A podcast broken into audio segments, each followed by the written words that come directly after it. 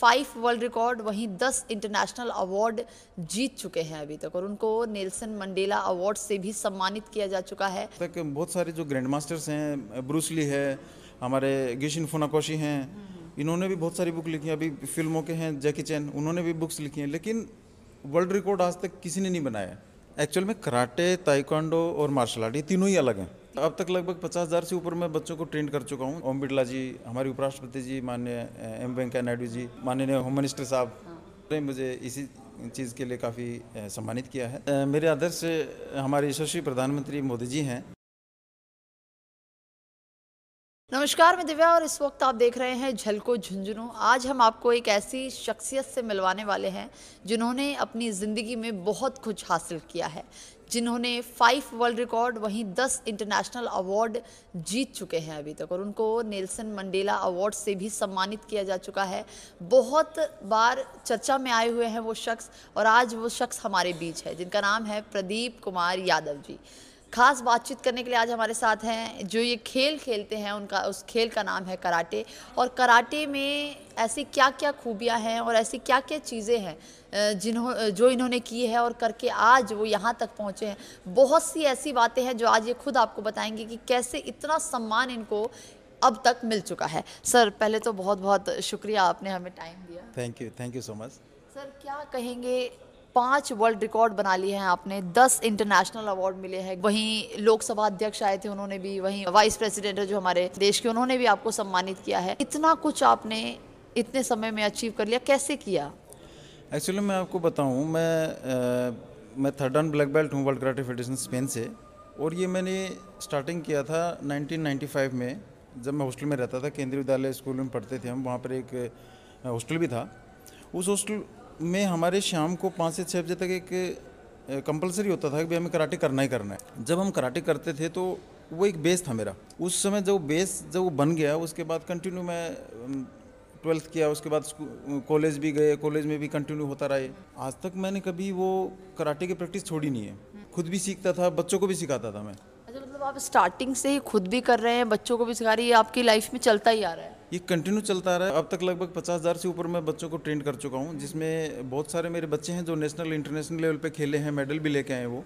और बहुत सारे बच्चे हैं जो ब्लैक बेल्ट ले चुके हैं और अपनी खुद की अकेडमी खोल के उन्होंने एक तरह से मैं कहूँगा कि आत्मनिर्भर भारत का सपना साकार किया है। उसका कारण ये है कि अकेडमी खोलने के बाद वो खुद का अपना बिज़नेस कर सकते हैं उसके बाद बच्चों को ट्रेन कर सकते हैं। अच्छा अभी एक आपने शब्द बोला आत्मनिर्भर भारत। कहीं ना कहीं ये नरेंद्र मोदी जी द्वारा लाया गया है वही बोलते हैं अक्सर हमने सुना है कि आत्मनिर्भर भारत बनाना है। और हमने सुना भी है कि आप आइडल मानते हैं नरेंद्र मोदी को। मेरे आदर्श हमारे यशस्वी प्रधानमंत्री मोदी जी हैं और मैं हमेशा ही उनकी नीतियों और उनके रूल्स रेगुलेशंस का फॉलो करता हूँ। एक्चुअली में उन्होंने fit India movement Khelo India movement और आत्मनिर्भर भारत का एक सपना देखा था। वो अभी इन्होंने तीन चार साल पहले के खेलो इंडिया और फिट इंडिया मूवमेंट की शुरुआत की थी मुहिम की शुरुआत की थी। मैं ये कहता हूँ कि कराटे के माध्यम से खेलो इंडिया में मेरे बहुत सारे बच्चे हैं लगभग पचास हज़ार से ऊपर हैं जिनको मैं ट्रेंड कर चुका हूँ। वो उनको मैं फिट कर चुका हूँ। ये एक फिट इंडिया के माध्यम से चल रहा है। उसके बाद खेलो इंडिया आता है। तो जितने मेरे बच्चे हैं जो नेशनल हैं इंटरनेशनल खेले हैं आज तक वो एक खेलो इंडिया के प्रतिपादन को करेक्ट करते हैं। तो ये मैं कहता हूँ कि हमारे मोदी जी की जो अ, विचार हैं उनके जो आदर्श हैं जो उनकी नीतियाँ हैं उनको मैं आगे बढ़ाने का काम कर रहा हूँ। अच्छा हाल ही में आपने एक बुक भी लिखी है। क्या नाम है उस बुक का? और ये जो आपने बुक लिखी है जिस बुक को आज 25 अवार्ड मिल चुके हैं इंटरनेशनल की बात करें या वर्ल्ड स्तर पर बात करें तो इस बुक में खासियत क्या है? और सबसे पहले इस बुक का नाम बताइए क्या नाम है? मेरी बुक का नाम है shotokan karate easiest way to get black belt तो इसमें खासियत ये है कि ये एक पूरी की पूरी कलर्ड बुक है। तक बहुत सारे जो ग्रैंड मास्टर्स हैं ब्रूसली है हमारे गिशिन फुनाकोशी हैं। इन्होंने भी बहुत सारी बुक लिखी हैं। अभी फ़िल्मों के हैं जैकी चैन उन्होंने भी बुक्स लिखी हैं। लेकिन वर्ल्ड रिकॉर्ड आज तक किसी ने नहीं बनाया। ये सिर्फ़ एक मुझे इसलिए जाता है क्योंकि मैंने ये बुक पूरी की पूरी कलर्ड है कॉफ़ी टेबल साइज़ है और पूरी की पूरी पिक्टोरियल बुक है जिसमें सारे के सारे स्टांसेज मैंने खुद किए हैं। तो ये एक वर्ल्ड रिकॉर्ड है जो कि आज तक किसी ने नहीं किया। ये सिर्फ़ हिंदुस्तान में प्रदीप कुमार यादव नहीं पाए। अच्छा इस बुक में ऐसी क्या क्या चीज़ें हैं जो अगर स्टार्टिंग में कोई बिगनर है जो सीख रहा है कराटे या आगे लाइफ में उसमें बहुत सारे गोल हैं उसके तो वो क्या इस बुक को पढ़कर कुछ अचीव कर सकता है? ऐसा कुछ है इस बुक में? कराटे में एक्चुअल में जब हम शुरू से सिखाते हैं काता सिखाते हैं कुमिते सिखाते हैं तो काता की जो बेसिक्स होता है तो मैं कहूँगा कि मेरी बुक में जो बोधि धर्मा हमारे यहाँ हिंदुस्तान में थे हिस्ट्री से लेके वो बोधि धर्मा चाइना गए। चाइना के बाद उन्होंने अपना जो मार्शल आर्ट्स है वो किया था उन्होंने। उसके बाद मैं कहता हूँ कि आज का आधुनिक जो वर्ल्ड कराटे फेडरेशन है स्पेन में इसका हेडक्वार्टर है, वहाँ से लेकर वर्ल्ड कराटे फेडरेशन तक का पूरा हिस्ट्री इसके अंदर है तो मैं कहता हूँ कि ये कंप्लीट पैकेज है कराटे का। कराटे का कंप्लीट अच्छा ये जो आपने बुक लिखी है, इसको लिखने में कितना समय लगा होगा आपको? मुझे लगभग इसमें ढाई तीन साल के लगभग लगे। ढाई तीन साल में आपने बुक लिखी हाँ ढाई तीन क्योंकि हर चीज़ को एक माइन्यूटली आपको देखना होता है। आप किसी भी चीज़ को आप ऐसे नहीं लिख सकते उसका पूरा थोरोली आपका जब तक नॉलेज ना हो। जब आप ये बुक लिख आपने पहले से ही अपने माइंड में सोच रखा था कि जब मेरा करियर एक पीक पे पहुँच जाएगा तो मैं बुक लिखूँगा या फिर सडन आपके दिमाग में आएगी एक किताब लिखनी चाहिए? एक्चुअल में जब हम काता सिखाते हैं बच्चों को एकेडमी के अंदर तो वो कहते थे सर हम मैं भूल गया या आप मेरे को दोबारा लिख के दे दीजिए। फिर मैं दोबारा लिख के देता हूँ फिर वो कहते सर मैं कोई दूसरा बच्चा कहता है कि सर मैं भूल गया फिर मैं उसको लिख के देता हूँ।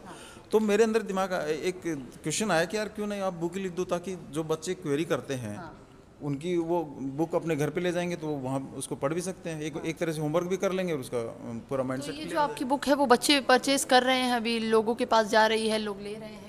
ये book all over world 160 countries में अमेजन पे अवेलेबल है। और बहुत सारी बुक्स हैं, मेरे को बहुत अच्छे रिस्पॉन्स भी मिल रहे हैं। बहुत सारे विदेशों में भी बुक्स को परचेज कर रहे हैं, वो लोग रिव्यूज़ भी डाल रहे हैं।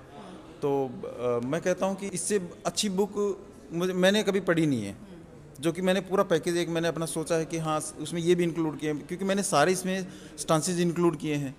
तो इंक्लूड करने के बाद मुझे लगा कि हाँ ऐसा एक बुक जो कि वर्ल्ड रिकॉर्ड बना सकती है और उसने बनाए पाँच वर्ल्ड रिकॉर्ड अच्छा आपकी अगर बात करें जीवनी की तो आ, आप झुंझुनू के रहने वाले हैं। तो अभी आप दिल्ली में रह रहे हैं कि कहाँ रह रहे हैं? मैं बेसिकली झुंझुनू से हूँ और हमारे यहाँ एक गाँव है ठाठवाड़ी मुकंदपुरा तो मैं उस गाँव का रहने वाला हूँ और यहाँ पर मैं गुड़गांव में रहता हूँ जहाँ पर मेरी मेरी गुरु की एकेडमी है। वहाँ पर स्टूडेंट्स भी आते हैं जहाँ मैं बच्चों को कराटे भी सिखाता हूँ। तो आपकी कराटे की एकेडमी है या फिर आप अलग अलग इंस्टीट्यूट में जाते हैं या फिर कोलैब किया हुआ है लोगों से? ऐसे कुछ है क्या? मेरे जैसे गुरु हैं बलराम सिंह जी नाम है उनका तो वो यहाँ के इंडियन फेडरेशन के हेड हैं प्रेसिडेंट हैं उसके। जब भी हिंदुस्तान में कभी भी कोई टूर्नामेंट होता है कभी कोई स्पोर्ट्स या कभी हम ब्लैक बेल्ट का जैसे एग्ज़ाम लेते हैं तो ओबियसली मैं साथ होता हूँ।